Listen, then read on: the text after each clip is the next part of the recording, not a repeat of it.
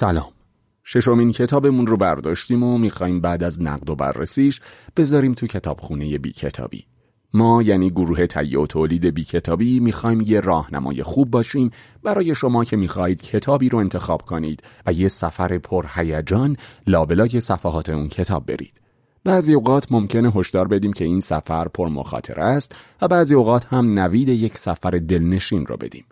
پس ممکنه یک کتاب از ما امتیاز پایینی بگیره ولی از اونجا که دوست داریم نظر شما را هم درباره این کتاب بدونیم پس پیشنهاد همیشگیمون اینه که بی کتاب نمونید و هر کتابی رو با هر امتیازی که میدیم بخونید و شما هم با ستاره هاتون راهنمای بقیه علاقه مندان کتاب و کتابخونی بشید. اما تو این قسمت قرار سراغ کتابی بریم که حدود 80 سال از زمان نوشتنش میگذره و تبدیل به یکی از آثار کلاسیک ادبی جهان شده. کتاب زوربای یونانی اثر نیکوس کازانزاکیس.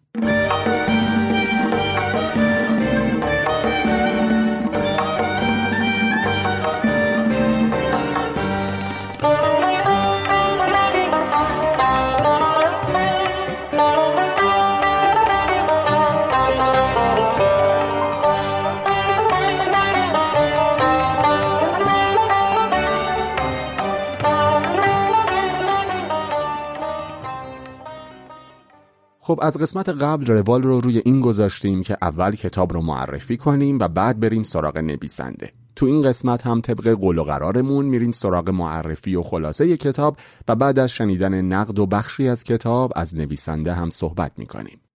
کتاب زوربای یونانی اثر نیکوس کازانزاکیس نویسنده، شاعر و جهانگرد یونانیه که سال 1946 منتشر شده. راوی این کتاب یک نویسنده و روشنفکر 35 ساله خیلی اهل مطالعه است که تو می‌خونه ای تو پیروز الکسیس زوربای 65 ساله رو می‌بینه. راوی که همه اروپا رو گشته برای به دست آوردن یک تجربه جدید می‌خواد به کرت سفر کنه و اونجا به یه معدن بره. در مسیر رفتن به کرته که الکسیس زوربا رو می‌بینه و از اونجا که زوربا تو کار معدن بی تجربه نیست به عنوان سرکارگر معدن با اون تو این سفر همراه میشه و همراه هم به منطقه کرت میرن. با اینکه استخراج مس پیشفرز این کلاسیک یونانیه رمان زوربای یونانی روی شخصیت الکسیس زوربا تمرکز داره که تمام تجربیات و تفکراتش رو برای راوی بازگو می‌کنه این دوتا مرد کاملا متضاد همدیگه هستند راوی یه آدم متفکر و متواضع و محجوبه و زوربا بی قید و بند و پر انرژی. اونا توی کلبه کوچیک کنار ساحل اقامت دارن و زوربا غذاهای ساده اما دلچسبی از خورشت ماهی و تکه های گوشت میپزه و همراه با نون و شراب سرو می‌کنه. با غذا، رقص، موسیقی و یه سنتور زوربا به دوست جدیدش روش های زندگی کردن رو نشون میده. اون در مورد سفرهاش به کل اوراسیا داستانهای جذابی تعریف می‌کنه و تلاش می‌کنه دوست جدیدش رو از کتابها دور کنه و به دنیای واقعی بیاره. اینجا شاید پایان داستان لو بره پس بازم دوستان عزیزم که حساس به این موضوع هستن رو دعوت می‌کنم یکی دو دقیقه ای رو بزنن جلو. همونطور که گفتم زوربا و راوی دو تا آدم کاملا متضادن و تقابلشون تقابل احساس و منطق و تقابل تجربه و دانشه. فلسفه زندگی زوربا تو لحظه زندگی کردن و زندگی رو قدر دونستن و تجربه کردنه در حالی که راوی جوون تو کتاب ها که دوست همیشگیش هستن دنبال پیدا کردن شیوه حقیقی و معنای زندگیه اما بالاخره این تضادها به یه اشتراکی می‌رسن و تجربه زیسته زوربا و شیوه زندگی اونه که راوی جوون دنبال پیدا کردن حقیقت زندگی رو تحت تأثیر قرار میده. البته تنها کسی که از سبک زندگی خاص زوربا تأثیر می‌گیره راوی داستان نیست و حضور زوربا تو کرت باعث تغییر احوال مردم این شهر هم میشه و زوربا همه رو تحت تأثیر قرار میده. رمان زوربای یونانی کتابیه که در موردش زیاد نوشتن. ادمون فالر تو نیویورک تایمز نوشته سال هاست که هیچ چیز قابل مقایسه با زوربای یونانی تو صحنه ادبیات ظاهر نشده. این تا حدی درسته چه بخواد یه امتیاز باشه یا نباشه. آقای کازانزاکیس با یه صدای کاملا متفاوت از دیکشنری آشنای رمان آمریکایی صحبت می‌کنه. پنی وود تو گاردین می نویسه وقتی کتاب رو می‌خونید می‌تونید حس کنید که زوربا سر شما فریاد می‌زنه تمام تابستونات رو صرف مطالعه نکن برو بیرون و زندگی کن رئیس سال 1964 میلادی یه فیلم هم از روی این کتاب ساخته میشه که کارگردانیش رو مایکل کاکویانیس اهل قبرس بر عهده داشته. طبق معمول فیلم به خوبی کتاب از آب در نیومده ولی موسیقیش و بازی فوقالعاده آنتونی کوین اون رو تبدیل به یک فیلم شاخص کرده. خب بعد معرفی کتاب زوربای یونانی وقتش اولین نقد پادکست رو بشنویم که راهل فاضلی برای بی کتابی فرستاده. راهل مترجم کتابه و تا حالا چند تا رمان و نمایشنامه رو از زبان فرانسه به فارسی ترجمه کرده. پیشنهاد می‌کنیم حتما کتاب در پناه هیچ رو که کار ترجمهش رو انجام داده بخونید. راهله بعد از خوندن کتاب زوربای یونانی با دادن شش ستاره نظر و نقدش رو برامون فرستاده که از طرفش این نقد رو برای شما می‌خونیم. حرف زدن از این نویسنده یونانی شاید کمی سخت باشه. بهتر بگم باید با احتیاط ازش حرف زد. چرا؟ چون هم موافقای زیادی داره هم مخالف. برخلاف ظاهر ساده و قصه های سرراست کتابهاش قصه رو وسیله برای بیان جهانبینی و دیدگاه های خودش در مورد جامعه، مردم زمانه، باورهای دینی و به خصوص به باد انتقاد گرفتن کلیسا و آموزه های دینی می‌دونست. کازانزاکیس در کتاب های مختلفش که از اسمشون هم پیداست مثل مسیح بازمسلوب و آخرین وسوسه مسیح سراحتا نظرات خودش درباره کلیسا و اهالی دین رو مطرح می‌کنه. همین هم باعث شد بعد از مرگش اون رو مرتد اعلام کنن و در نهایت در مرگ یعنی جایی که افراد مجهول الهویه رو دفن می‌کنن به خاک سپرده شد. شاید برای کسی که خیلی تلاش کرده روی تفکر جامعه تأثیر بذار و باعث تحول بشه سرنوشت غمانگیزی باشه. کازانزاکیس که خودش هم اهل سفر بود و دنیا رو گشته بود دستمایه خوبی برای نوشتن پیدا کرده بود. این سفر و جابجایی و کسب تجربه از مفاهیمیه که تو کتاب زوربای یونانی هم دیده میشه. اما زوربای یونانی.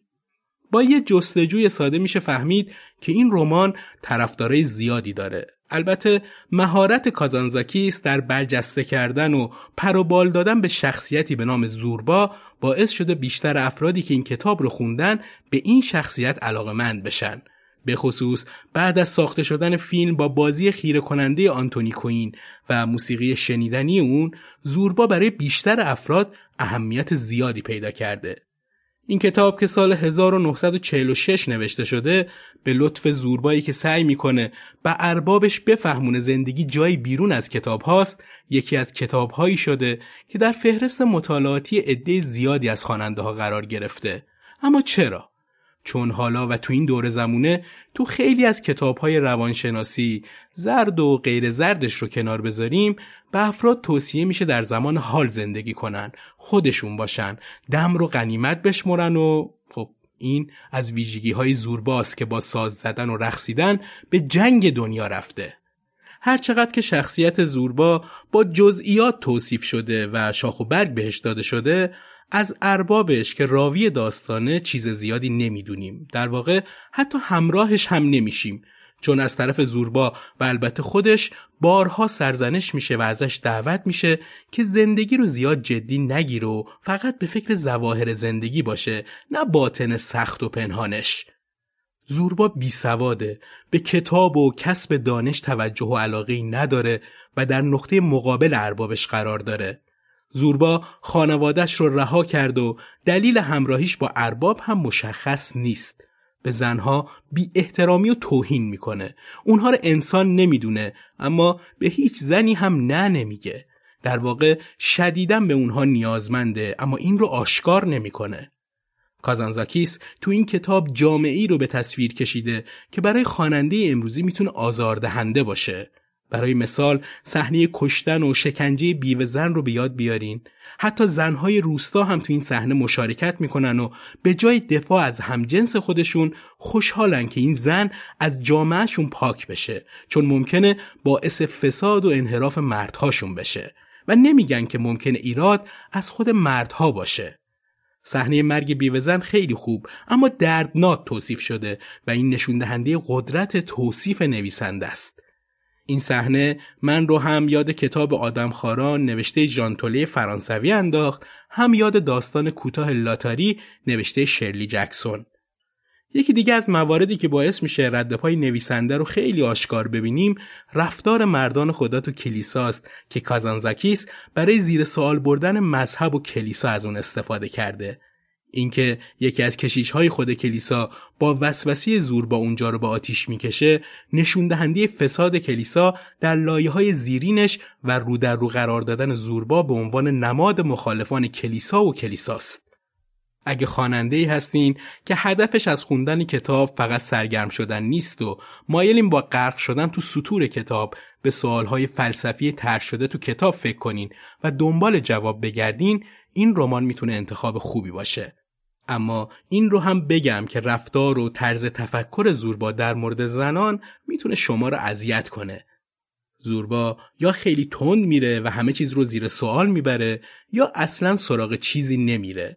شخصیت اون برای عده‌ای می‌تونه خیلی جذاب باشه و با اون همراهی کنن اما تفکراتش برای سایری ممکنه چندان خوشایند نباشه. زوربا خیلی سریح و با زبانی گزنده حتی خدا رو هم زیر سوال می‌بره و تحلیل های خودش رو داره. گرچه حرفاش خیلی ساده و معمولا بی منطقه ولی ارباب روشنفکرش که در حال خوندن کتاب دانته یا نوشتن مطالبی درباره بوداست همه چیز رو کنار می‌ذاره و جذب زوربایی میشه که در پایان به مراد اون تبدیل شده.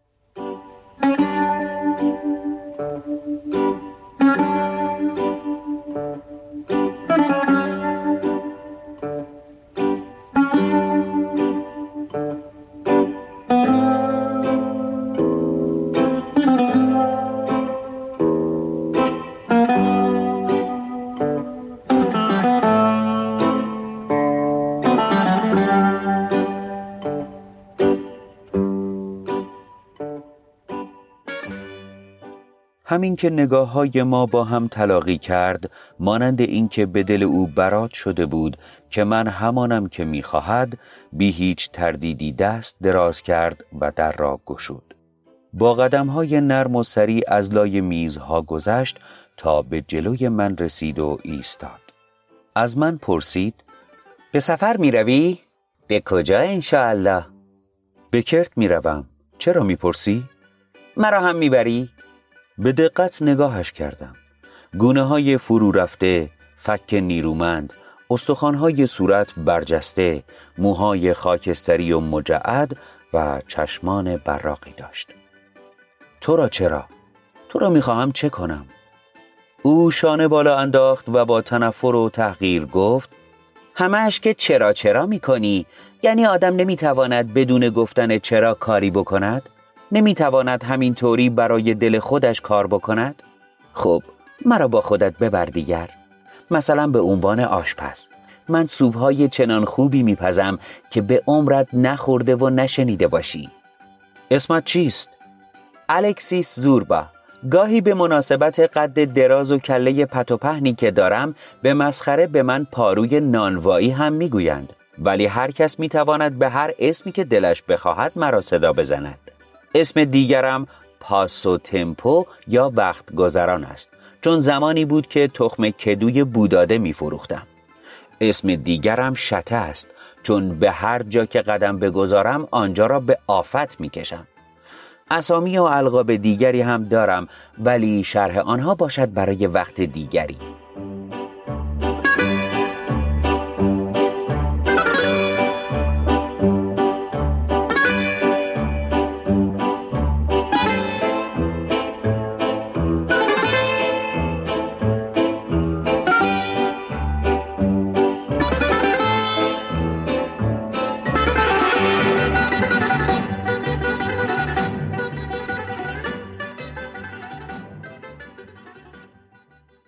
بعد از شنیدن نقد و highlight اول کسی رو معرفی کنیم که کتاب زوربای یونانی رو نوشته یعنی نیکوس کازانتزاکیس این نویسنده و شاعر و جهانگرد یونانی 18 فوریه سال 1883 تو جزیره کرت متولد شده. یه مدتی رو تو مدرسه فرانسوی ها در جزیره ناکسوس که از طرف راهبای کاتولیک اداره می‌شد تحصیل کرد. اون تحصیلات آکادمیکش تو رشته حقوق رو سال 1906 با گرفتن مدرک دکترا تموم کرد و یک سال بعد یعنی سال 1907 تو پاریس شاگرد فیلسوف معروف هنری برگسون شد. علاوه بر هانری برکسون، نیکوس کازانزاکیس تو مراحل مختلف زندگیش تحت تأثیر بعضی از فیلسوف های دیگه و تفکراتشون مثل بودیسم، فردریش نیچه و آرتور شوپنهاور بوده. کازانزاکیس تو کتاب سیر و سلوک که سال 1923 منتشر شده، خلاصه تفکرات فلسفیش رو روایت می‌کنه. از نظر تفکرات سیاسی کازانزاکیس به مارکسیسم لنینیسم گرایش داشت ولی هیچ وقت به عضویت حزب کمونیست در نیومد. جنگ بالکان که شروع شد وارد ارتش یونان شد و با دشمن جنگید. کازانزاکیس که سالها شغلهای مدیریتی داشت و حتی یه مدتی هم نماینده سازمان یونسکو تو پاریس بوده سال 1947 فعالیتهای ادبیش رو ادامه میده. دو تا اثر معروف نیکوس کازانزاکیس زوربای یونانی و مسیح باز مسلوب به ترتیب سالهای 1946 و 1948 منتشر شدند. کتاب مسیح باز مسلوب که منتشر شد کلیساهای کاتولیک و ارتودکس خیلی شدید ازش انتقاد کردند و خشمشون تا بعد از مرگش هم ادامه داشت. خزانزکیس فقط کتابهای ادبی ننوشته و تو آثارش میشه مقاله ها و سفرنامه هم دید. کار مهم دیگه ای هم که انجام داده ترجمه آثار مهمی مثل کمدی الهی دانته بوده. کتاب کوچیک و صد صفحه‌ای سیر و سلوک که سال 1923 منتشر شد اساس تفکرات فلسفی اونه که 32 سال بعد در موردش نوشت سیر و سلوک دانه ای بود که رویش دیگر آثارم را باعث شد و پس از آن هرچه نوشتم تفسیر و تصویری از آن بود. نیکوس کازانزاکیس سال 1956 برای دریافت جایزه نوبل ادبیات معرفی شد ولی با اختلاف یک رأی این جایزه رو سال 1957 به آلبر کاموی فرانسوی باخت. کامو بعدها گفت که کازانزاکیس صد بار بیشتر از خودش سزاوار دریافت این جایزه بوده. ولی قبل از مراسم نوبل ادبیات تو 28 ژوئن سال 1956 جایزه بین المللی صلح رو تو وین دریافت کرد. خیلی از گرفتن این جایزه نگذشت که به خاطر بیماری سرطان خون تو بیمارستان بستری شد و 26 اکتبر سال 1957 فوت کرد و 3 نوامبر تو یونان دفن شد. بعد از مرگش اسقف یونان اون رو مرتد اعلام کرد و گفت که نمی‌تونن اون رو تو هیچ کدوم از کلیساهای یونان دفن کنند. اما مردم خیلی این حرفش رو جدی نگرفتن و گفته میشه بیشتر از پنجاه هزار نفر تو زادگاهش جمع شدن و کازانزاکیس رو توی شهری که به دنیا اومده بوده به خاک سپردن. سنگ نوشته نیکوس کازانزاکیس با این جمله در معرض دید بقیه است. نه آرزویی دارم نه میترسم. من آزادم.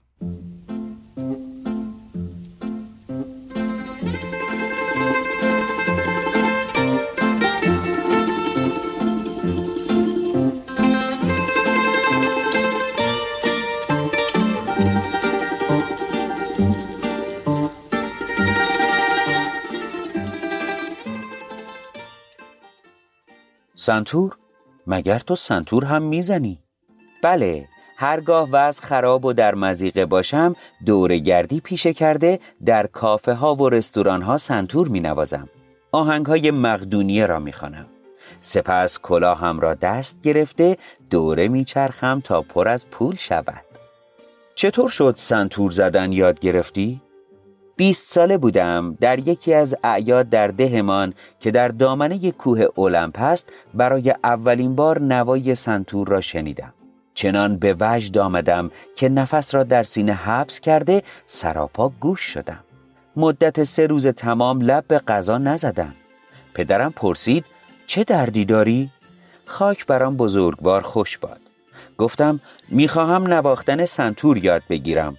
گفت از خودت خجالت نمی‌کشی مگر تو کولی هستی؟ می‌خواهی تقلید این مطربهای ناشی را در بیاوری؟ دوباره گفتم می‌خواهم نواختن سنتور را یاد بگیرم. مبلغی پول برای مخارج ازدواجم پسنداز کرده بودم. فکر کودکانه ای بود. من هم آن موقع خام و شاید خل بودم. خونم به جوش آمده بود. من احمق خیال داشتم زن بگیرم. به هر حال هرچه اندوخته داشتم برداشتم مبلغی دیگر بر روی آن گذاشتم و سنتوری خریدم. همین سنتور که الان در این بسته پیچیده است.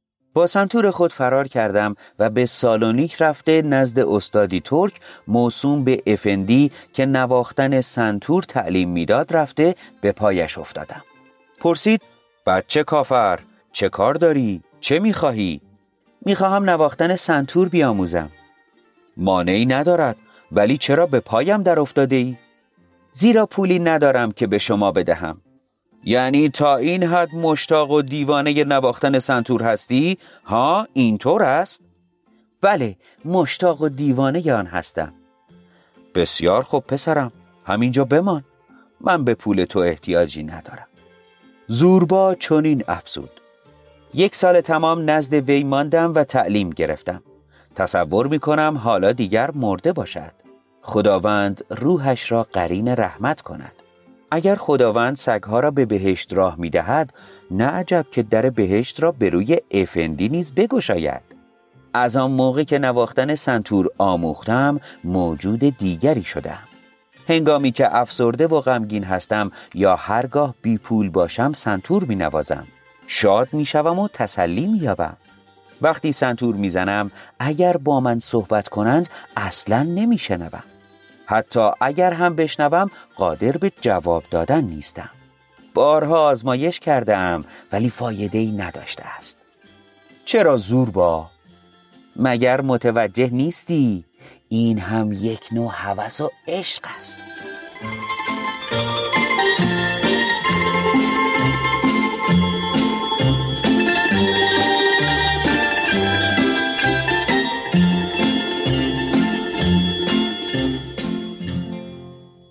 خب نقد دوم رو که بعد از صحبتهای من میشنوید بابک جلیلوند برای پادکست بی کتابی ارسال کرده. بابک نویسندگی پادکست دوچار رو انجام میده و خیلی ساله که با کتاب هم نشینه. به زوربای یونانی نه ستاره داده و نظرش رو برای بی کتابی به این شکل ارسال کرده.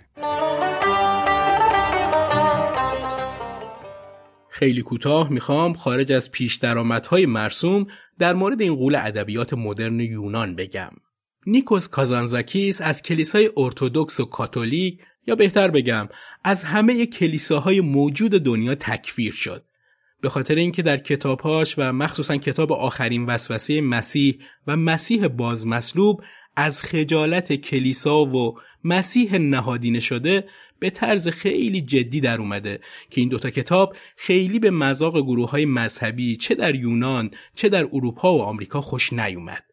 تا مدتها تو بیشتر کشورها ممنوع بود که چاپ بشه و هنوز هم تو بعضی از کشورها با اکراه و عصبانیت به این کتاب نگاه می‌کنن.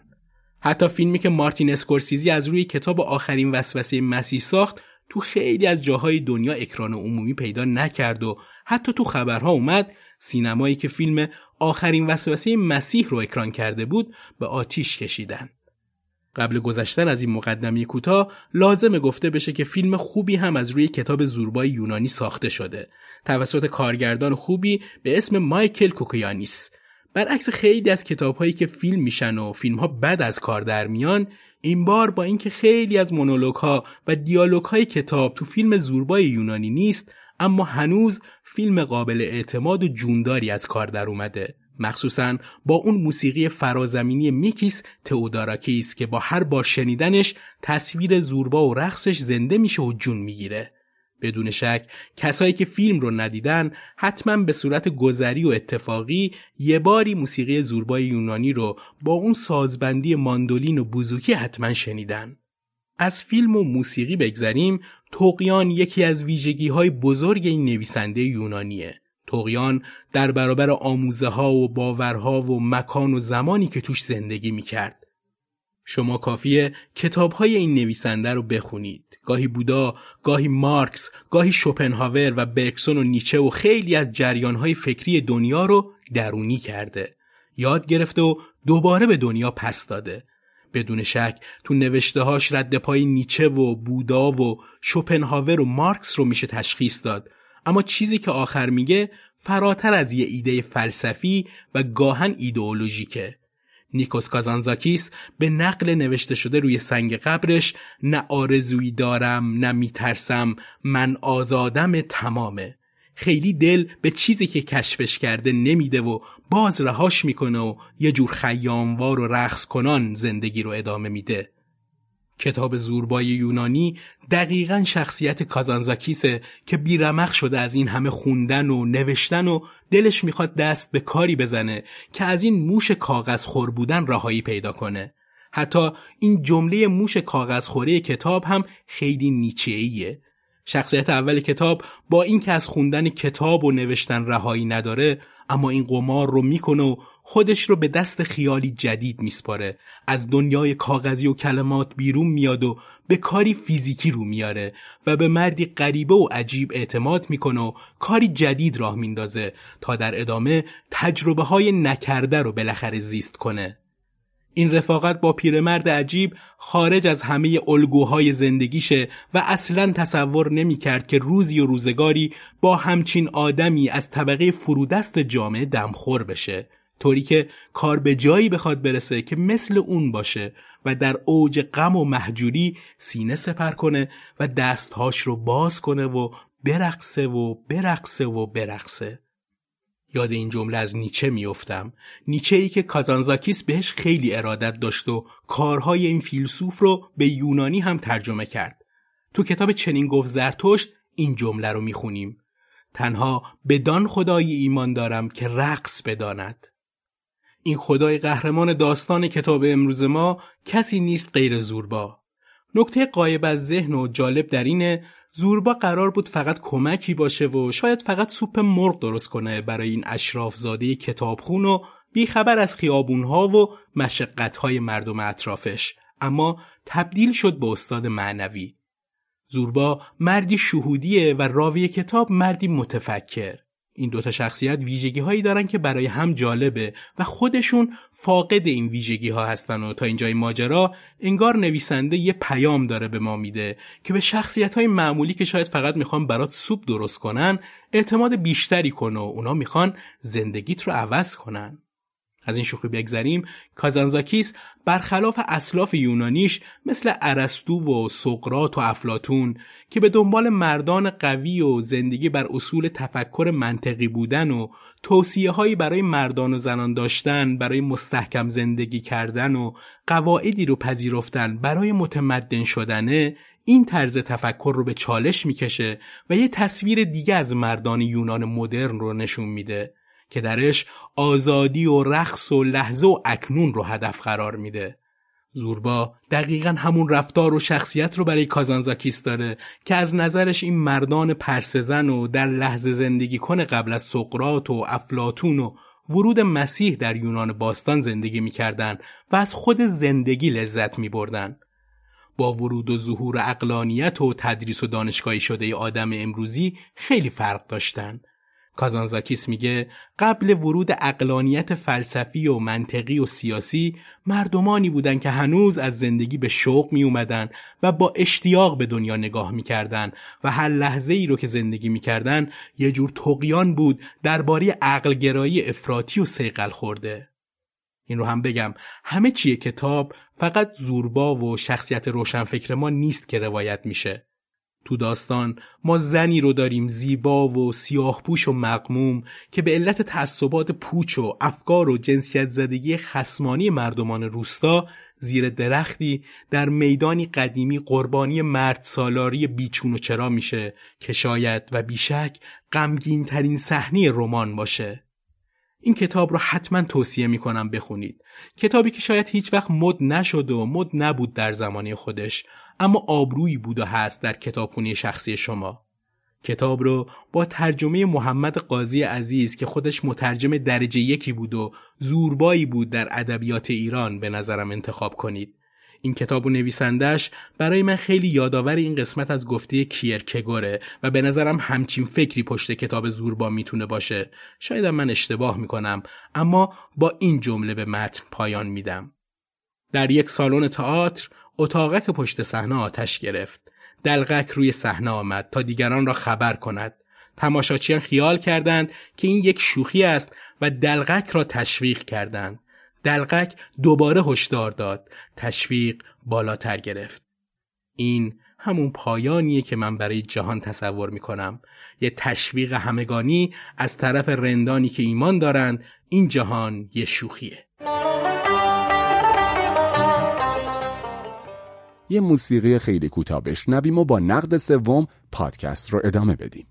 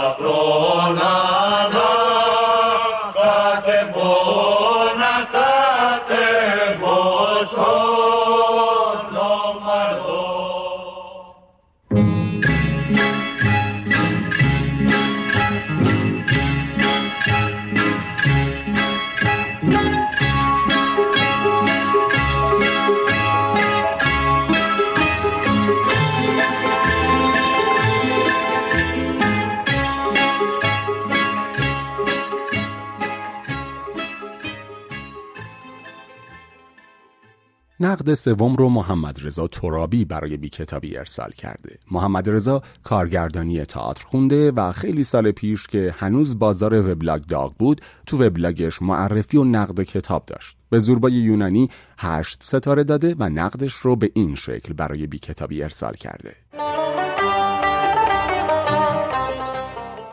وقتی صحبت از یه اثر کلاسیک میشه نقد اون اثر چالش های خاص خودش رو داره اولین بحث سالیه که اون کتاب نوشته شده و خواه جریان ها و اتفاقات روز تو اون نوشته تأثیر گذاشته. فرهنگ و اقتصاد و سیاست جاری و ساری بر منطقه‌ای که نویسنده اثرش رو اونجا خلق کرده چه خالق به قول گروهی امروزی تو مدار بوده یا خلاف جریان آبشنا کرده اگه درک نشه و مورد بررسی قرار نگیره شاید برای مای مخاطب سوء تفاهمی ایجاد کنه و نتونیم اونجوری که باید با داستان همراه و همگام بشیم. این رو بذاریم کنار ادبیات و زبانی که نویسنده برای روایت انتخاب کرده که هرچی عقبتر بریم از اون چیزی که امروز ما داریم با هم صحبت می‌کنیم دور و شاید هم غریبه بشه. البته زوربای یونانی که کازانزاکیس نوشته نه اونقدر دوره که برای خوندنش به دستانداز بیفتیم نه اونقدر نزدیک که مخاطب راحت طلب امروزی رو برای خوندن یه متن ساده و روون به دردسر نندازه. نگاه فلسفی نویسنده و تزریقش به داستان هم شاید اون مخاطب سطحی خون رو خسته و ناامید کنه و بعد از چند صفحه خوندن کتاب رو ببنده و شبکه های مجازی رو باز کنه و رقص و گفته های وسیع و عمیق البته به عمق چند میلیمتر رو ببینه و بشنوه. زوربای یونانی داستانی درباره چگونه زندگی کردنه. شاید مشکل کتاب برای مخاطب امروزی هم همین باشه. چیزی که تو این کتاب داره گفته میشه برای مردمی که 60 70 سال قبل زندگی می‌کردن و یه جنگ خونبار جهانی را از سر گذرونده بودن و در تلاش برای پیدا کردن معنای جدید برای زندگی بودن حتما تازگی و آورده داشته.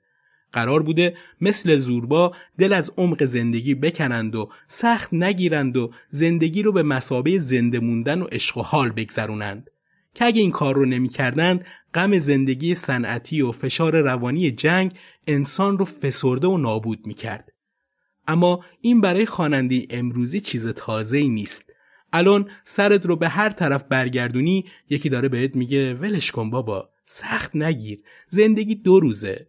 و خب برای مایی که گوش پری از این حرفا داریم داستانی در این زمینه خیلی چیز خارق العاده به ما نمیده. فقط شاید یکم ما رو نسبت به این کنش و واکنش عمیقتر کنه و به چرایی ولش کن بابا برسونه. خیلی از منتقدها و خواننده های این کتاب از ادبیات زن ستیزانی کازانزاکیس گفتن و اینکه جملاتی در این کتاب هست که توهین به جنسیت زنه. باز هم این چیز غریبی نیست. به سال نوشتن کتاب اگه دقت کنید متوجه میشید که شاید نویسنده از خیلی از آداب و رسوم و نگاه به زن در اون دوران جلوتر هم بوده. همین حالا اگه به سریال های دهه 90 آمریکا نگاه کنید با اینکه جنبش برابری زن و مرد به قبلتر از اون برمیگرده هنوز رگه های از نگاه خود برتربین مردها دیده میشه. اگه کازانزاکیس چند سال قبل این کتاب رو نوشته بود می‌شد خورده گرفت که چرا چنین و چنان. بماند که گاهی نشون میده که نگاه انتقادی به این موضوع هم داره که در خیلی مواقع خود زنان علیه خودشون بودن و تا خودشون از قید تفکرات مرد محور خلاص نشن این همجنساشونن که کشته میشن. آزاد و رها زندگی کردن تمام حرف کتاب زوربایی یونانیه ولی این خطر وجود داره که اگه قرار الگویی برای چطور زندگی کردن تمام انسانها باشه اون موقع هر تعهدی از بین میره که اون موقع نباید لای کتابی رو باز کرد و چیستی زندگی رو فهمید. حرفم بیشتر با اون دسته از مخاطبایی هست که با کتاب مثل یک کتاب دینی برخورد می‌کنن و زوربا پیامبرشون میشه برای چطور زندگی کردن. با اینکه توصیه می‌کنم حتما این اثر خوب ادبی نه فلسفی رو بخونید این رو هم میگم که یادمون نره هر آدمی داستان خودش رو تو زندگی کردن داره. مثل زندگی زوربا که شاید نسخه‌ای برای اون و آدمهای اطراف اون باشه نه تمام ابنای بشر.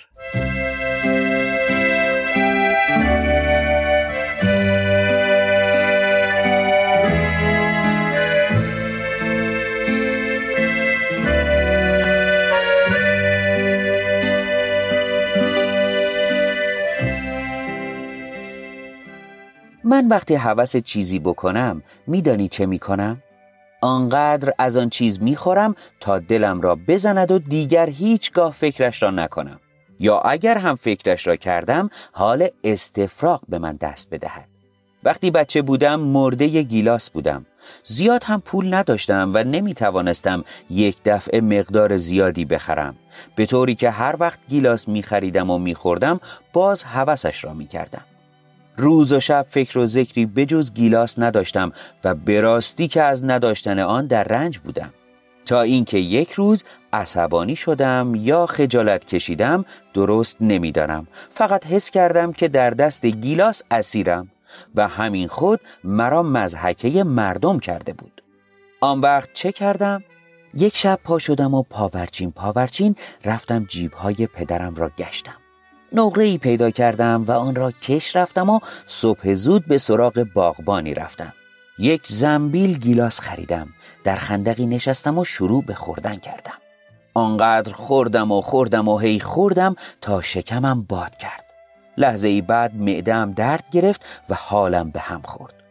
آره ارباب هی استفراغ کردم و کردم و از آن روز به بعد دیگر هوس گیلاس در من کشته شد به طوری که دیگر تا به دیدن عکس گیلاس را هم نداشتم. نجات پیدا کرده بودم نگاهشان می‌کردم و می‌گفتم دیگر احتیاجی به شما ندارم.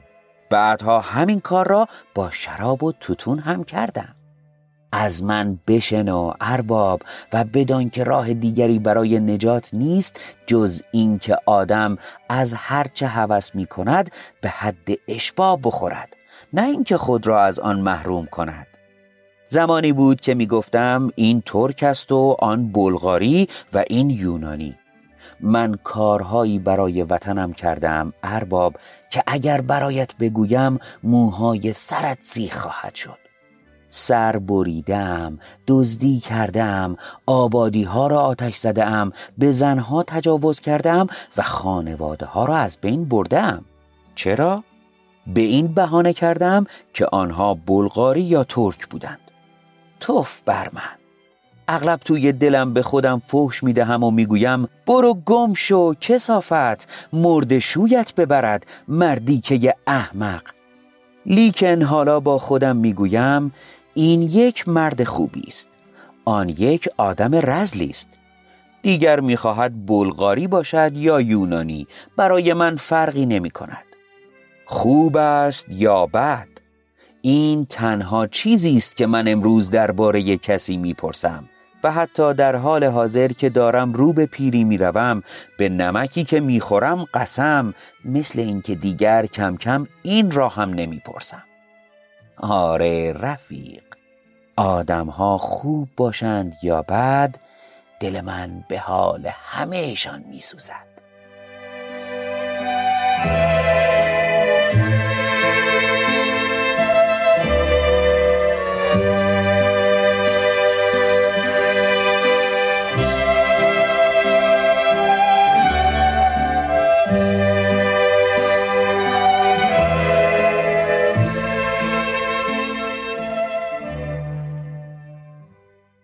قسمت پایانی پادکست بی کتابی هم درباره انتشارات و مترجم که کتاب رو وارد بازار کردند.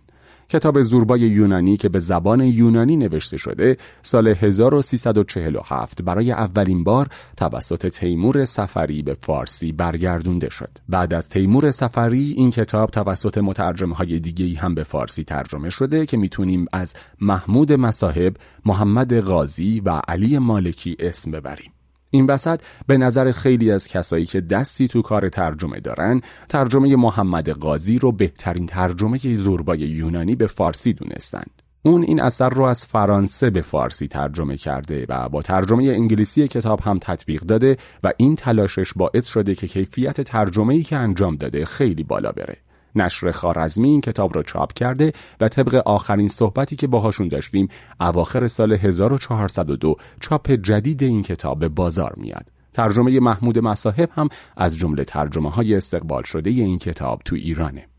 مترجم کتاب محمد غازی که خودش رو زوربای ایرانی معرفی می‌کنه آخر مقدمش می نویسه زوربای یونانی به ترجمه زوربای ایرانی قاضی مقدمه بینظیری برای کتاب نوشته. چند تا خاطر از زندگیش رو تعریف می‌کنه و میگه که خیلی به زور با شبیه توی یه قسمت از مقدمه محمد قاضی می نویسه آن روح اپیکوری خیامی شدیدی که در زوربا هست در من نیز وجود دارد. من هم مانند زوربا ناملایمات زندگی را گردن نمی‌گیرم و در قبال بدبیاری ها روحیه شاد و شنگول خود را از دست نمی دهم. من نیز نیازهای واقعی انسان فهمیده را در چیزهای اندک و ضروری که خورم یا پوشم می‌دانم و خود فروختن و دویدن به دنبال کسب جاه و جلال و ثروت و مال را اطلاف وقت می شمارم و میکوشم تا از آنچه به دست میآورم به نحوی که فکر و روح و وجدان اجتماعیم را اقنا کند استفاده کنم. خب با توجه به نقد هایی که تو این قسمت شنیدیم زوربای یونانی از بی کتابی هشت ستاره می‌گیره که در طبقات بالای کتاب خونمون قرار داره.